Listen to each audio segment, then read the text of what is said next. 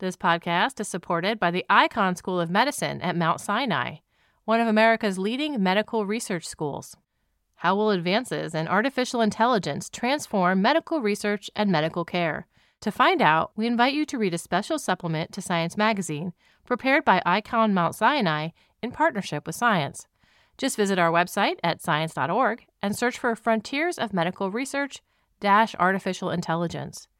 On May 1st and May 2nd, Icahn Mount Sinai and the New York Academy of Sciences will be convening a major symposium in New York City on the new wave of AI in healthcare.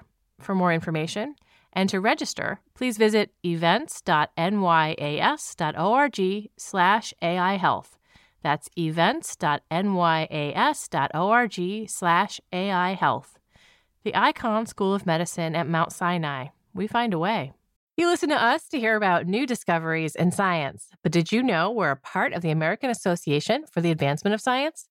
AAAS is a nonprofit publisher and a science society. When you join AAAS, you help support our mission to advance science for the benefit of all. Become a AAAS member at the silver level or above to receive a year's subscription to science and an exclusive gift. Join today by visiting AAAS.org slash join. That's AAAS.org slash join.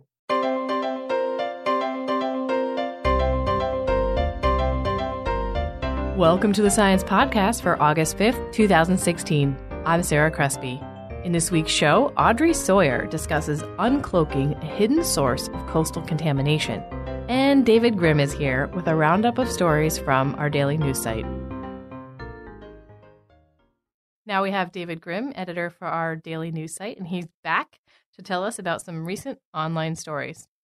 First up, we have a story on bees that live dangerously, and I mean really dangerously, on the side of a volcano in a place called the Kill Zone. Okay, I guess they're not going to be making honeycomb up there. What are they doing, Dave? They are surprisingly buzzing around, and you wouldn't expect them or pretty much any life in this zone. But this little bee, uh, which has the scientific name Anthophora squamulosa, which I'm probably mispronouncing, is a survivor and has been spotted. In fact, not just, just one bee, but potentially up to 2,000 of these bees are thought to be living on the side of this volcano. And this is a volcano called Masaya, and it's just outside the Nicaraguan capital city of Managua.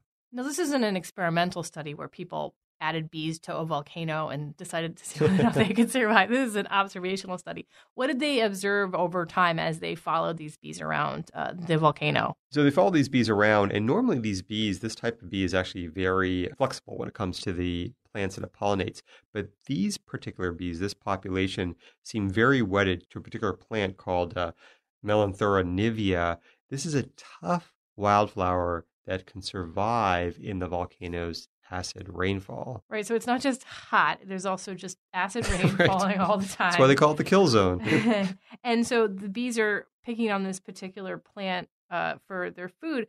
But why do researchers think that they're living so close to the volcano? I mean, is it because the plant's there? Well, it doesn't make a lot of sense for them to be living so close to the volcano, but when you think about it, there are some advantages. If most everything is dead, that means the bees don't have a lot of predators. And if a lot of plants are dead too, it, uh, it turns out the roots of plants can actually break up bee nests. So the fewer plants you've got around, the more luck you're going to have with your nest. So these bees seem to have carved out this niche here in the volcano where it's probably not pleasant every day, but there definitely do seem to be some advantages. Next up, we have a story on damaged dino bones. Reading this story really reminded me that researchers basically do a post mortem, like a forensic analysis on dinosaur bones when they come across them. They look at something, you know, 70 million years old and think about what killed it and what diseases it suffered from, even what its life was like. In this case, they found a kind of arthritis in dinosaur bones.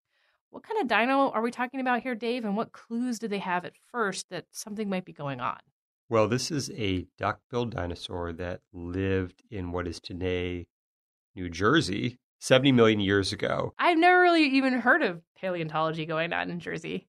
Well, it turns out that this is actually a pretty rich trove of fossils over here. This is um, an area where a wealth of fossils have been found swimming ancient reptiles like plesiosaurs and mosasaurs, crocodiles, turtles, plus a handful of duckbill dinosaurs, also known as uh, hadrosaurs. When they took a closer look at these bones, they were looking for disease, but it's really tricky, you know, to do this kind of postmortem on fossilized bones. What do they have to do to learn more? Well, they had to turn to a technique called X ray microtomography.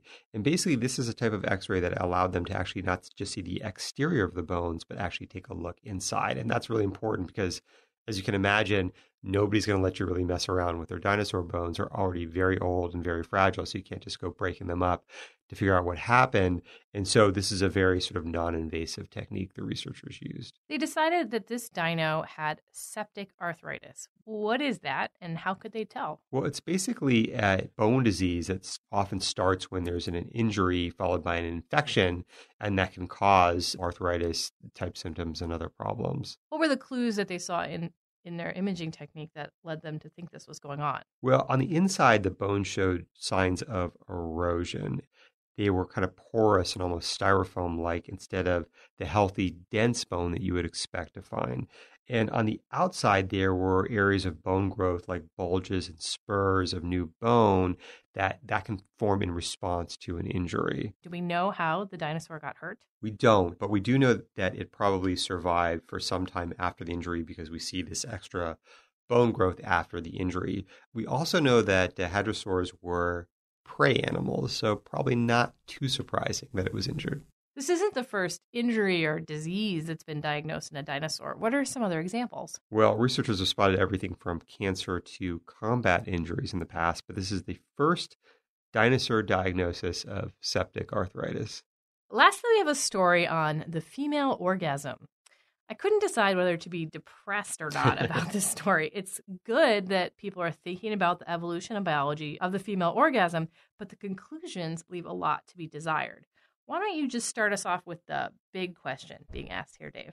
Well, the question is Does the orgasm serve any purpose, or is it just sort of an evolutionary leftover?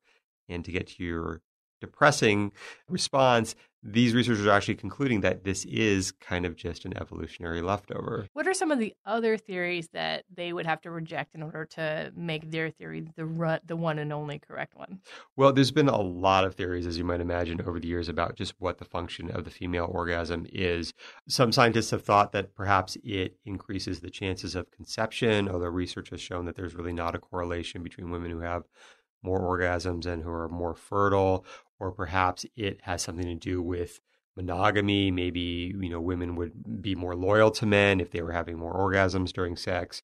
Or maybe it's because the male and the female machinery, sexual machinery, as it were, basically comes from the same place. And we know the male orgasm is important because males can't deliver sperm without an orgasm. And so that would imply that females have orgasms because males do.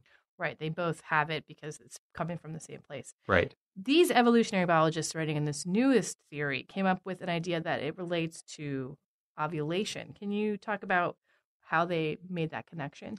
Well, the interesting thing about humans and other primates is that we ovulate without sort of external stimulation. So, a lot of other mammals, for example, a male has to get close to the female mm-hmm do something to the female, even have sex with the female to induce ovulation, or maybe something environmental induces ovulation.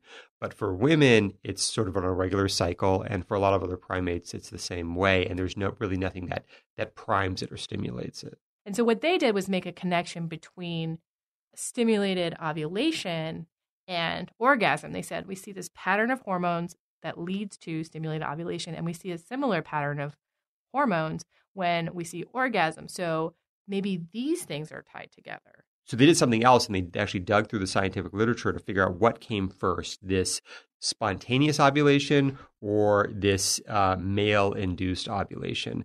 And what they found is actually the male induced ovulation came first. So, what this means is that over evolutionary time, at least for humans, this pattern of hormones exists, but it's been decoupled from ovulation. So, females are ovulating, females are having orgasm, but the two things aren't really related to each other anymore. Here's where I think it's depressing. And you brought this up earlier. Does this mean that female orgasms are non adaptive, that it's some kind of leftover spandrel and could be lost? Yeah, well, I mean, that's definitely an implication here is that, you know, their reasoning for why only a small percentage of women have orgasm during sex is because they don't need to. If women needed to have orgasm during sex, all women would be having orgasm during sex. Otherwise, we wouldn't be here anymore. And so that definitely leads to this idea that potentially, you know, hundreds, thousands of years from now, if humans keep evolving the way we have been now, that the female orgasm at least could disappear completely. We're not done.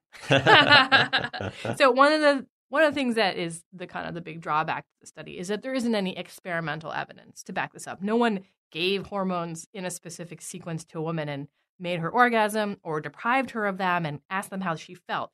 And we can't ask animals that have a similar pattern of hormones if they have these feelings. So it sounds like in the end, we really just have another theory to put on the pile. I think that's fair. But on the flip side, this suggests that, you know, women who maybe in the past have been told that they're not having orgasm because it's a psychological issue or it's a medical issue, it may in fact just be an evolutionary issue.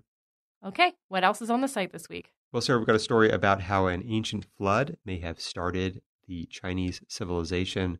Also, a story about a mysterious Cold War research and military base buried in the ice that may be uncovered by climate change. And for Science Insider, our policy blog, we've got a story about why Russian scientists are bracing for massive layoffs.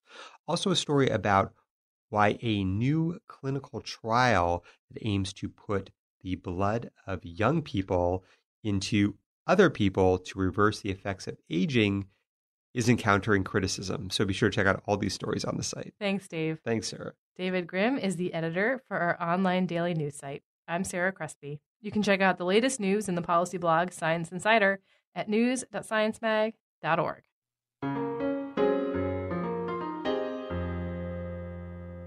Climate change is a real threat to our world. You can help stop or slow down climate change by reducing your carbon footprint, by being conscientious about your small and large purchases, from electric cars to compact fluorescent bulbs. Today's sponsor, Wonder Capital, offers another way to reduce our collective footprint. Wonder Capital helps small and medium sized businesses in the U.S. go solar.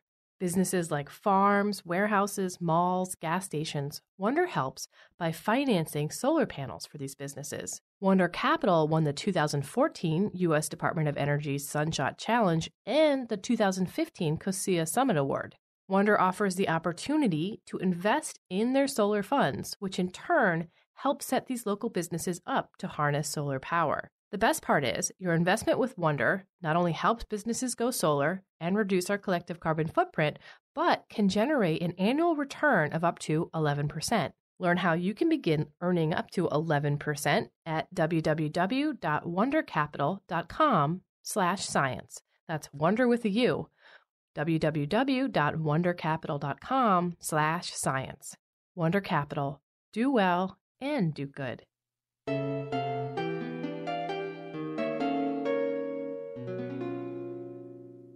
Rivers deliver water to the ocean, but water is also discharged along the coast in a much more diffuse way. This submarine groundwater discharge carries dissolved chemicals out to sea, but the underground nature of these outflows makes them difficult to quantify. Audrey Sawyer is here to talk about the scale of this discharge and how it affects coastal waters surrounding the U.S.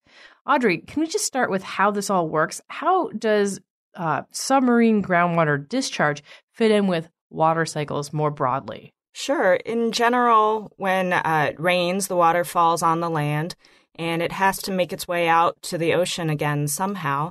We're all pretty familiar with the part of that water that flows out to the ocean in rivers, but there's another component of the water that fell on the land that infiltrates near the coast and comes out below water as submarine groundwater discharge. And we might have some familiarity with this if you've ever been swimming in a lake or in the ocean and you've felt a cold spot in the summer. There's a good chance that that cold spot was due to groundwater seeping out underfoot. And so this is really what our study has been looking at is revealing this hidden flow of groundwater coming out along our nation's coasts. Right. And it seems like this would be a difficult thing to get a handle on. I mean, it's submarine, it's not something you're going to see, especially at the level of a continent or uh, the United States. How did you get numbers for this study? We needed two things. First, we needed high resolution topographic maps that tell us the areas of land that contribute water or drain to rivers. And from that information or those maps, we could tell the areas of land near the coast that don't flow to rivers and instead contribute water directly to the shoreline or the coast. And then we needed to know how much rain falls in those little coastal wedges of land and infiltrates and becomes groundwater. And from that information that we got from climate data, we were able to tell how much of that groundwater comes out along the shore, all along the coast. This sounds really like you have to hand build each little tiny area as a model. What were some of the important factors in understanding how much submarine groundwater discharge is happening on any of these given areas? There are two factors. One is climate, how wet or dry an area is, and how much rain infiltrates on land and comes out as groundwater along the coast. Another important factor is topography, how big of an area of coastal land contributes groundwater to the coast.